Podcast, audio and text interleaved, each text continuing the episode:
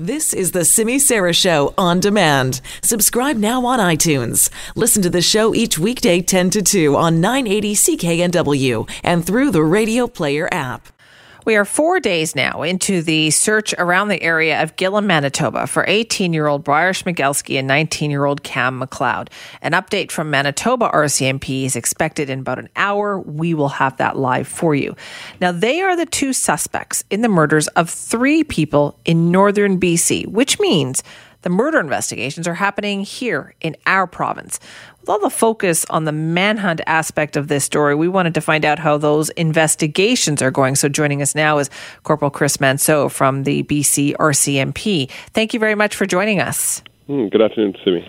How is the investigation going right now? Where are we at? Well, those investigations are, you know, these take time. These are complex, fluid investigations, and you know, there's a lot of uh, things that change seems to be day by day on this uh, this manhunt and these investigations that have literally captivated the nation and uh, several other nations as well. So, you know, we have investigators up there. We have major crime up there. We have. Uh, uh, sorry, we have our forensics teams up there where uh, we want to make sure that these investigations are thorough, fulsome, and we uh, make sure that everything we put forward to the BC Prosecution Service is uh, is prim and proper. We want to we want to make sure that we're doing the absolute right thing up there. So everyone up there is working as hard as they can, and uh, we hope for a positive resolution on this. How many crime scenes are there up there that are being investigated? Uh, well, there's several crime scenes up there. I don't have the details on how many, but uh, I know our investigators are working at, on at least the two crime scenes there. So the uh, the scene with the the, the burnt out vehicle, the scene where uh, Mr. Dyck was found, and the scene where um, um, Mr. Fowler and Ms. Deese were found also. Um, so there's uh, several different crime scenes, and of course we're picking up tips daily um, by people that were in the area who may have seen things. So we're acting on all of those as well. So it's uh, it's quite a complex and dynamic situation up there. Why were charges laid in the death of Leonard Dyck and not yet in the case of Lucas Fowler and Chynna Deese?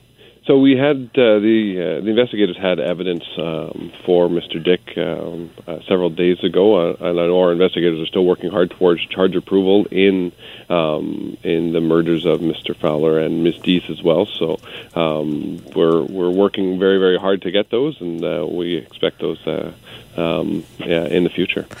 the Toyota Rav Four, then, did that belong to Mr. Dyck?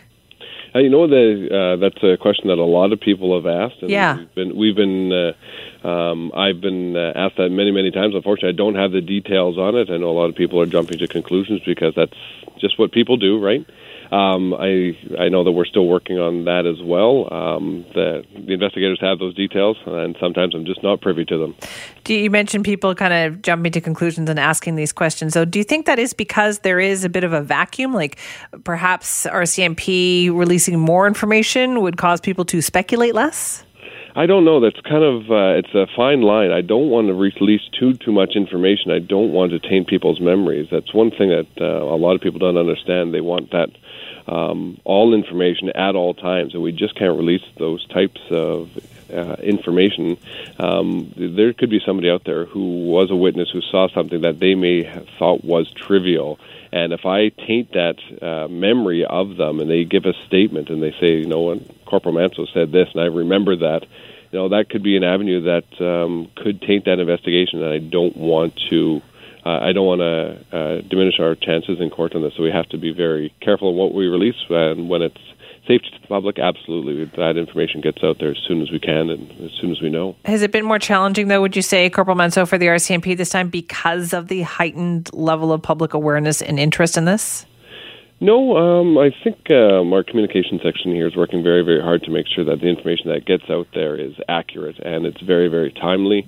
Um, I spoke with uh, some investigator or some uh, media from Australia yesterday, and they said, you know, you guys are doing a great job. We really appreciate what you put out. Could you train our uh, our media to do the same? And we kind of had a bit of a chuckle, thinking, oh, the only well, the only uh, the the only uh, people that are saying that we're not putting out fast enough is our local media. So it's uh, one of those things. But you know, we're we're doing the best to get the information out there. We want to make sure that people are safe, and we still want to remind people that these two suspects are, uh, although they were last seen in Manitoba several days ago, they could be uh, just about anywhere. So we want all Canadians to remain vigilant, uh, keep an eye open. You know, they could be changing their appearance. They could be changing just about anything. So keep an eye open until you hear specific, specifically from us um, that uh, we have them in custody. Do you believe they're armed?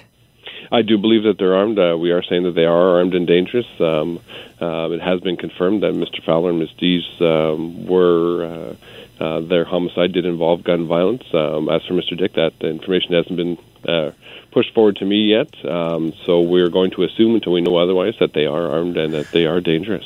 Do you know like where would they have gotten those firearms? Were they aware to be? Did you know they were in possession of firearms? Do they have a license for them? Um, you know, again, those details I don't know. I know that I have seen in the media that one of the fathers did say that his son did not have access to firearms and didn't use firearms. So where they uh, obtained those firearms, I don't know. Um, that's part of the investigation as well, and I'm sure investigators are uh, uh, looking to get to the bottom of where they got that in the first place. How did Schmegelsky and McLeod first come to police attention? I mean, was it a result of the families phoning and saying they were missing? No, um, how they uh, came to our attention was on on Monday. We did a press conference, and I spoke um, uh, um, on them being missing persons. They were attached to that uh, vehicle that was burnt out, that was found outside of Dease Lake on Friday. So we knew that that vehicle belonged to one of the young men. And uh, on Monday, when I when I said that they were missing people, um, I truly meant it. That's that's what um, that's the information that we had, and then obviously it took a dramatic turn on Tuesday, literally before the next press conference. That no, uh, things have changed. They are now suspects. Uh, that's what the investigators have told us, so that's what we've been saying. So until until Friday, then, so until their burned out vehicle was found, you hadn't heard about them. They hadn't been on anybody's radar.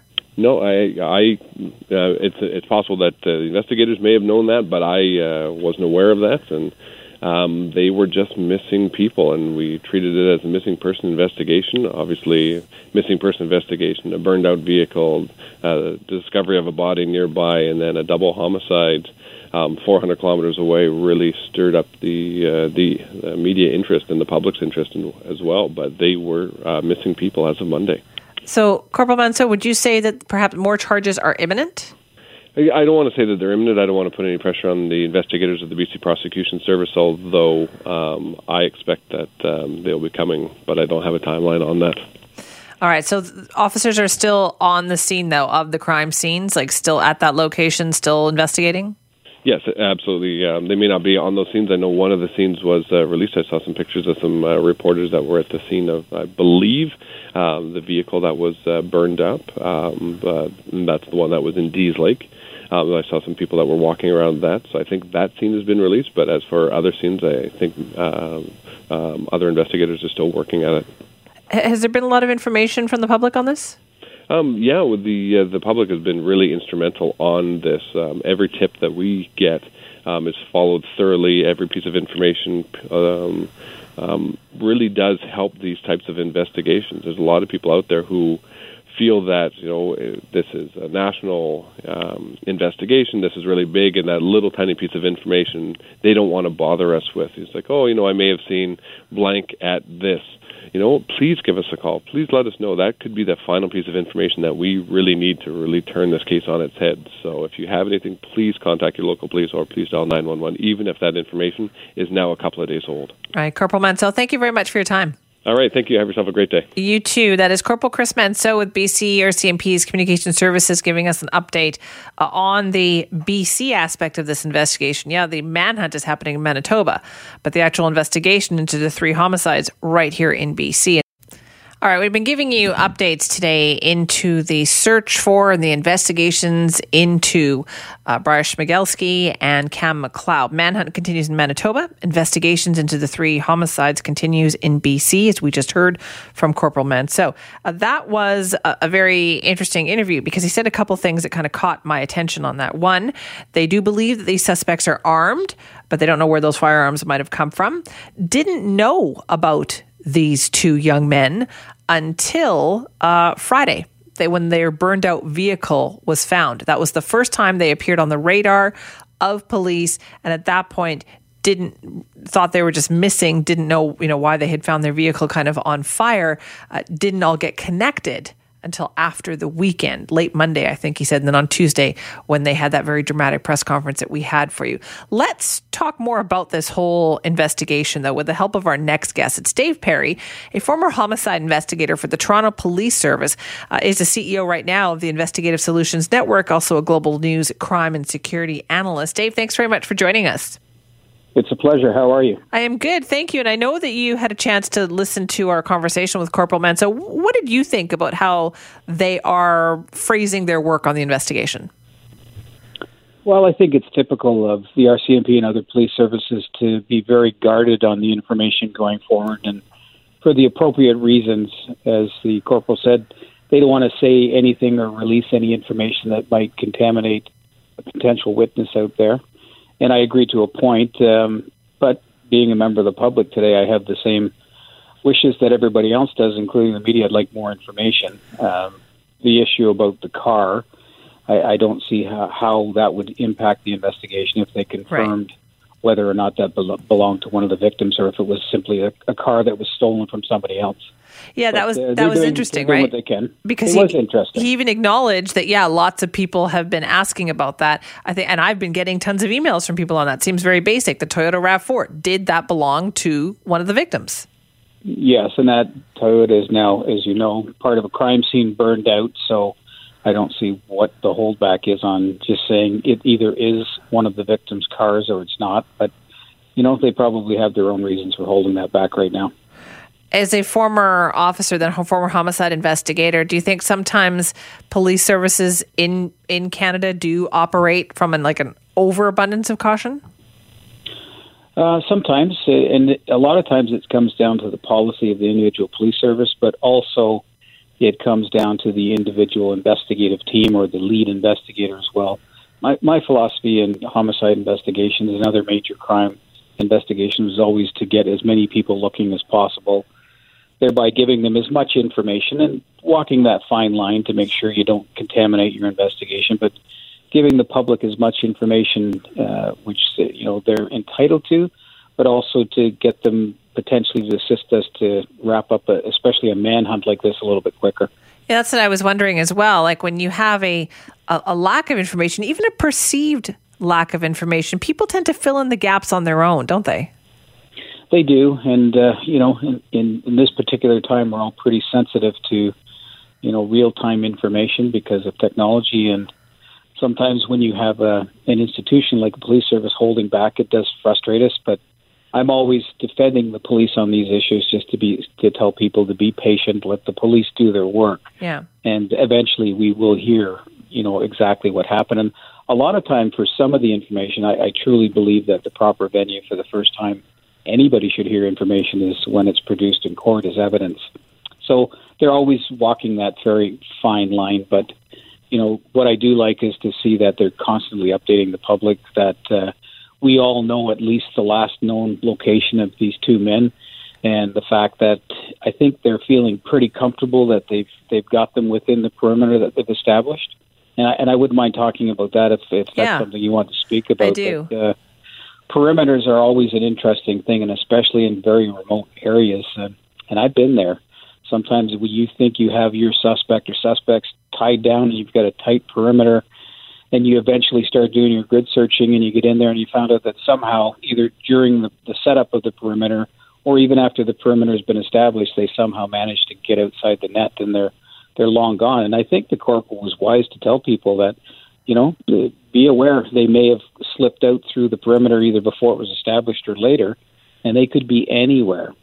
Um, my gut is that with a burned out vehicle in that very remote community, they took to the woods and they're probably still in there, and it's not going to go well for them. Right, that seems to be what people think, but that must be a very tense situation uh, for everybody. Like, uh, when was the last time, Dave, that you could even think of a manhunt like this before? Yeah, there's there's been several. I mean, the last one was that case with a a suspect. I remember one of them. His name is David Sweat, and they had the help right. of a female prison prison guard help them escape. And uh, I followed Escape that it- very closely. Escape at Dannemora. That's the one. I, I watched that next Netflix show and I found it rather fascinating. But that was a very similar uh, manhunt, if you will. And they took to the woods and they did all the things that I'm I'm, I'm guessing these two men are going to do. They they burned themselves out. They were bug bitten and cold and uh, you know they they were starving and they were without resources. And sooner or later, just from the pure exhaustion and the pain of trying to live out in the bush, they just started wandering out and making mistakes. And lastly, here in in Toronto, the last one I remember was I think it was 1990 or perhaps 1992. There was a police officer shot in Toronto, and thankfully he survived. But the two uh, uh, military men that had gone AWOL from the London Army base uh, had had been quickly identified as the people responsible, and the manhunt was on, and they they made their way down to Maryland, where they again this is the danger to the public and the police. Uh, two state troopers in Maryland came across them Yeah. and got out to investigate, and they pulled their guns out and opened fire at the state troopers. They were they happened to be female officers who I met, and one of them was shot, and fortunately, the bullet hit her handcuff pouch, and, Oh. and that saved her life. But they downed one of them. They shot him, and I think the bullet went through his kneecap, and the other guy took to the woods, and uh, it was a matter of time that he literally come stumbling out, stumbling out pretty well with his hands up. He was he was done. Well, I have uh, I have a feeling, Dave, we're going to be talking to you more about this in the days ahead. So thank you very much for your time. Uh, certainly my pleasure. That is Dave Perry, former homicide investigator for the Toronto Police Service, Global News Crime and Security Analyst.